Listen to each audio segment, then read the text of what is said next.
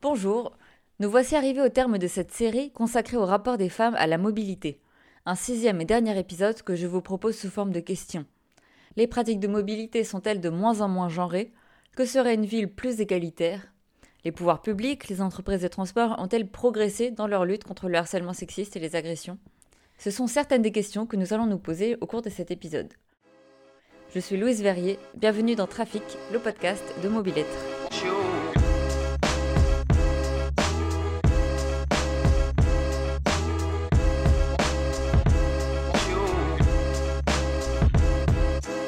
C'est le type de question qui peut survenir dans les discussions de famille ou entre collègues. Les femmes et les hommes se déplacent-ils de la même manière? Pas toujours simple de répondre, chacun ayant sa propre expérience. Alors avons-nous aujourd'hui des éléments d'appréciation tangibles? Indubitablement, les écarts se sont réduits depuis les premières études sur le sujet dans les années 80. Mais ces différences sont toujours visibles dans la société aujourd'hui. On peut écouter sur ce sujet Manon Marguerite, doctorante au laboratoire Ville Mobilité Transport et à la RATP.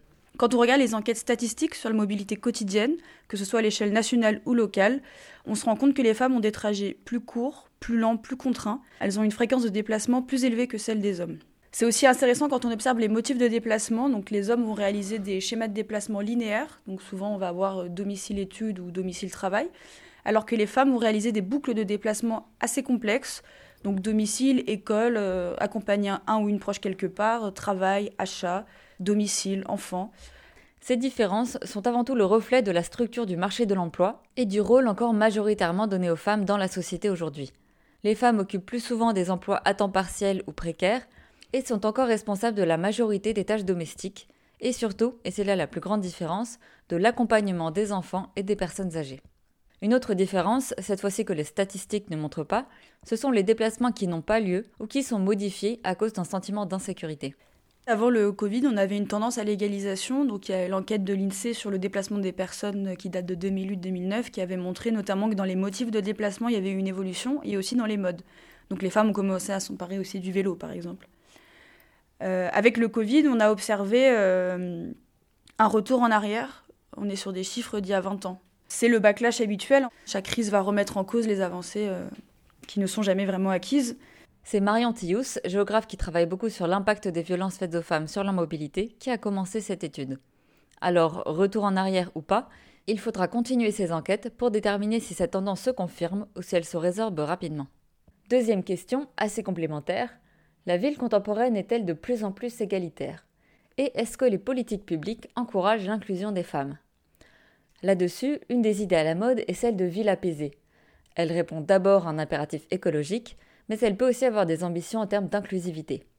Et c'est donc devenu le mantra de villes écolo de gauche, comme Nantes, Bordeaux, Lyon, Paris, mais aussi des villes moyennes comme Chartres ou Chambéry. Et le concept peut se décliner en zone apaisée, comme dans le centre de la capitale, en quartier apaisé, comme les arceaux à Montpellier, voire en rue apaisée. Alors, est-ce vraiment une solution ou est-ce surtout de la com? Manon Marguerite nous en donne d'abord une définition. Alors dans la définition, la ville apaisée, c'est un ensemble de mesures et d'équipements qui pacifient les flux et les usages au sein d'un même espace. Donc ça va donner en fait aux utilisateurs et utilisatrices de l'espace un sentiment de calme, de sécurité. Ça peut être lié en fait à la notion de ville inclusive puisque ça permettrait à tous et toutes d'avoir accès sans restriction aux espaces. Par exemple, c'est le cas d'une collectivité qui va prendre la décision euh, d'empêcher le stationnement, pour réduire la place de la voiture. Souvent, ça va s'accompagner d'aménagements euh, variés de type euh, végétalisé, ludique, plus d'assises, etc. Donc c'est vraiment le, côté espace public de proximité qu'on peut s'approprier, qui vont voilà une, amélioration du cadre de vie en général. C'est surtout une priorité en fait qui est donnée à la diversité des modes de transport, Claire Pelgrims, spécialiste du vélo que nous avons entendu dans l'épisode 3 de cette série. Le fait de dire que voilà, on, doit pouvoir euh, être attentif à euh, des enfants qui jouent dans l'espace public, des personnes qui vont discuter, et tous ces usages ont le droit euh, d'être là et sont aussi importants que, que la personne qui, qui se déplace de A à B en voiture. Donc c'est en fait la ville apaisée, c'est une forme, une forme de rééquilibrage en fait dans les différentes fonctions de la ville en se disant que l'espace public c'est pas que du déplacement et c'est pas que du déplacement rapide, efficace.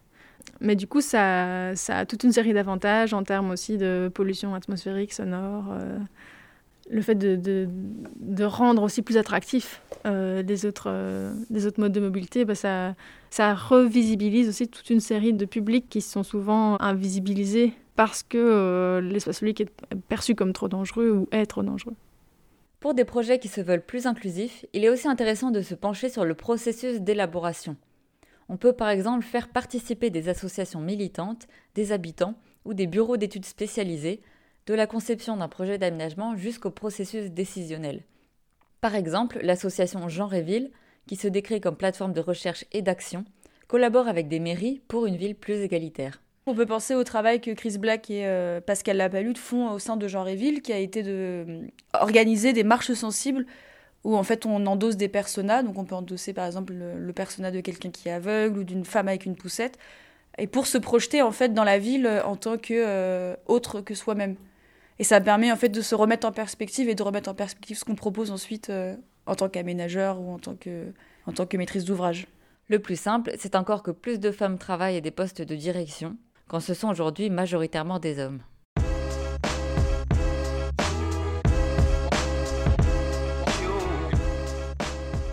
Au cours de notre enquête, nous avons rencontré de nombreuses femmes en responsabilité et à tous les niveaux conduite, contrôle, sécurité, encadrement, maintenance, alors peut-on encore dire que le secteur des transports est un secteur masculin? Disons-le simplement, ça s'améliore en termes de mixité. Ça reste l'un des secteurs les plus masculins, avec moins d'un employé sur trois qui est une femme, mais c'est en progression, et avec, comme on l'a entendu dans les témoignages des quatrième et cinquième épisodes, des évolutions qui se ressentent parfois à l'échelle d'une carrière. Si certaines branches sont encore très masculines, d'autres, comme l'administration, l'encadrement, la vente, accueillent aujourd'hui beaucoup plus de femmes. C'est aussi le cas de la com et des relations presse, où travaille Ghislaine Collinet, pour qui la mixité est essentielle au bon fonctionnement de son équipe. Donc moi, la mixité, j'ai un travail à faire qui est plutôt à l'envers, puisque je trouve que c'est très important d'équilibrer euh, hommes-femmes euh, dans les équipes, hein, parce qu'on a des perceptions, euh, des visions qui sont différentes, très complémentaires et très enrichissantes. Donc moi, j'ai besoin des deux, j'ai besoin du mix. Cela permet de rappeler pourquoi la mixité est importante dans une entreprise. Il y a bien sûr la motivation éthique et l'impératif de non-discrimination. Mais aussi de manière très concrète, les employés des entreprises plus mixtes déclarent un meilleur état de bien-être au travail. Et c'est sans compter que plus un secteur est masculin, plus les femmes y travaillant sont susceptibles d'être victimes de harcèlement sexiste. Sur ça aussi, les témoignages que nous avons entendus sont encourageants. Si elles n'ont pas disparu, les situations de harcèlement sont moins récurrentes aujourd'hui. Ça s'améliore, oui, mais pourquoi? Est-ce grâce au mouvement de la société dans son ensemble, grâce à la loi, grâce au programme des entreprises sur la mixité et l'égalité des salaires? Car les entreprises du transport ont ce type de programme. On peut citer par exemple SNCF Mixité ou RATP au féminin, dont nous avons entendu parler dans les épisodes précédents. Bien sûr, il est difficile de mesurer l'efficacité exacte de ces actions, mais on peut s'appuyer sur le travail d'Anne Boring et Ghazala Azmat de la chaire pour l'emploi et l'entrepreneuriat des femmes à Sciences Po, qui liste ce qui peut être efficace ou pas dans les entreprises en termes de politique d'égalité de manière générale. Notons tout d'abord que la France, grâce à une législation et à des objectifs chiffrés plus contraignants que dans d'autres pays, est plutôt bien placée en termes de mixité dans les conseils d'administration et le management des entreprises. Mais il reste de grandes disparités et l'évolution est aujourd'hui très lente. Alors qu'en est-il des programmes dont nous avons entendu parler dans les entreprises des transports? Dans l'épisode 5, Alix Lecadre mentionnait un programme de mentorat chez Transdev, et c'est aussi quelque chose qui existe chez SNCF Mixité. Eh bien, ce serait une initiative efficace. Ça aide les femmes à avoir toutes les informations nécessaires sur les trajectoires de carrière.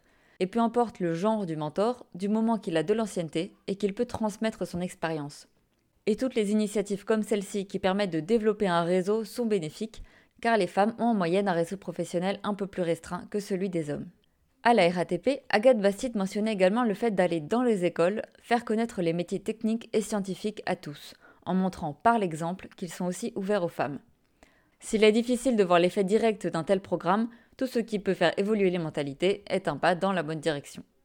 Un autre axe essentiel pour lutter contre les inégalités au travail, c'est toutes les mesures qui visent à limiter les effets de la maternité. Et cela passe souvent par une réflexion autour du temps de travail. Là aussi, d'après les témoignages, des contrôleuses, conductrices, mais aussi des cadres, c'est quelque chose qui est de plus en plus pris en compte. Plusieurs fois au cours des entretiens, on m'a fait la remarque que ce n'est pas qu'une question qui concerne les femmes. Les pères aussi ont envie de passer du temps avec leur famille. Bien sûr, et heureusement, c'est le cas. Mais la volonté ou la nécessité de dédier beaucoup de temps à sa famille concerne encore un peu plus les femmes. Et ce qui est intéressant de constater, c'est que lorsqu'on se penche sur cette problématique qui concerne plus les femmes, les solutions améliorent les conditions de travail pour tous. Les hommes comme les femmes vont bénéficier d'une meilleure conciliation entre travail et hors-travail ou de l'égalisation des congés parentaux.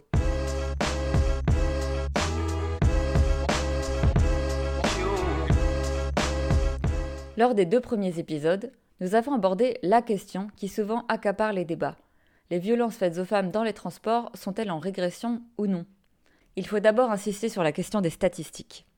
Il est difficile, avec les chiffres à notre disposition, de cerner l'évolution des cas de harcèlement, d'injures ou d'agressions sexistes et sexuelles dans les transports. Il y a d'un côté des enquêtes qui partent d'un panel d'usagères à un moment T, mais elles ne permettent pas de voir l'évolution sur plusieurs années. De l'autre côté, il y a les chiffres du ministère des Transports et du ministère de l'Intérieur, qui sortent chaque année, à partir des signalements faits aux opérateurs de transport et aux services régaliens.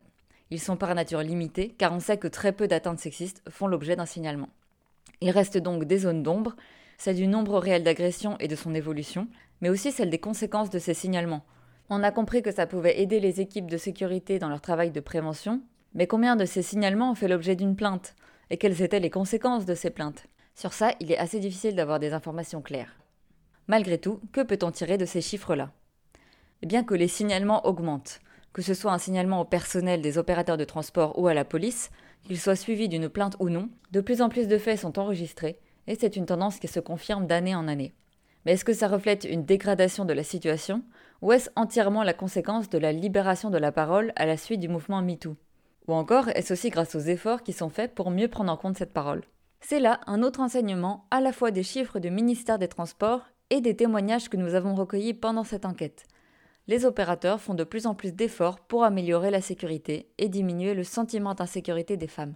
Marche exploratoire, campagne de sensibilisation, descente à la demande, mise en place d'outils de signalement, formation des salariés, appel à la responsabilisation et à la vigilance de tous, chaque année, de nouveaux réseaux s'engagent. Il y a donc une réelle volonté des acteurs publics et privés d'améliorer la connaissance sur les inégalités, et c'est d'ailleurs ça aussi le travail de Manon Marguerite. Donc la RADPL a mis en place en mars 2020 un plan de lutte euh, pour prévenir et lutter contre ça, où elle va un peu déployer des formations en interne et, euh, pour ses voyageurs et voyageuses, pour pouvoir réagir euh, sans se mettre en danger face à une situation.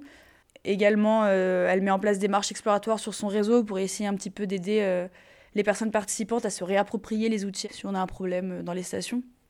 Après, on a toujours, euh, ce que je disais tout à l'heure, des angles morts et qu'il faut accepter de toujours remettre en question son travail, d'adopter une approche critique pour voir ce qu'on a pu oublier, quels sont les impensés. Moi, je leur ai proposé un travail sur euh, les lesbiennes, par exemple, puisque les personnes minorisées de genre n'étaient pas du tout euh, pris en compte dans ce plan de lutte. Et moi, dans mon rôle de chercheuse, c'est ce qu'on me demande aussi. C'est un travail qui ne sera jamais terminé et qui demande des efforts permanents de la part des opérateurs de transport et des services de sécurité. Ça demande aussi la vigilance de tous, des chercheurs comme Manon Marguerite, mais aussi des usagers de transport. Car on se rappelle que la plupart du temps, les témoins n'interviennent pas pour aider une victime. Bref, la lutte continue. Un grand merci à toutes celles et ceux qui ont contribué à la réalisation de ce podcast. Et merci à vous, auditeurs. Vous pouvez adresser vos suggestions et vos remarques à Mobilettre à l'adresse mail rédaction au singulier mobilettre.com.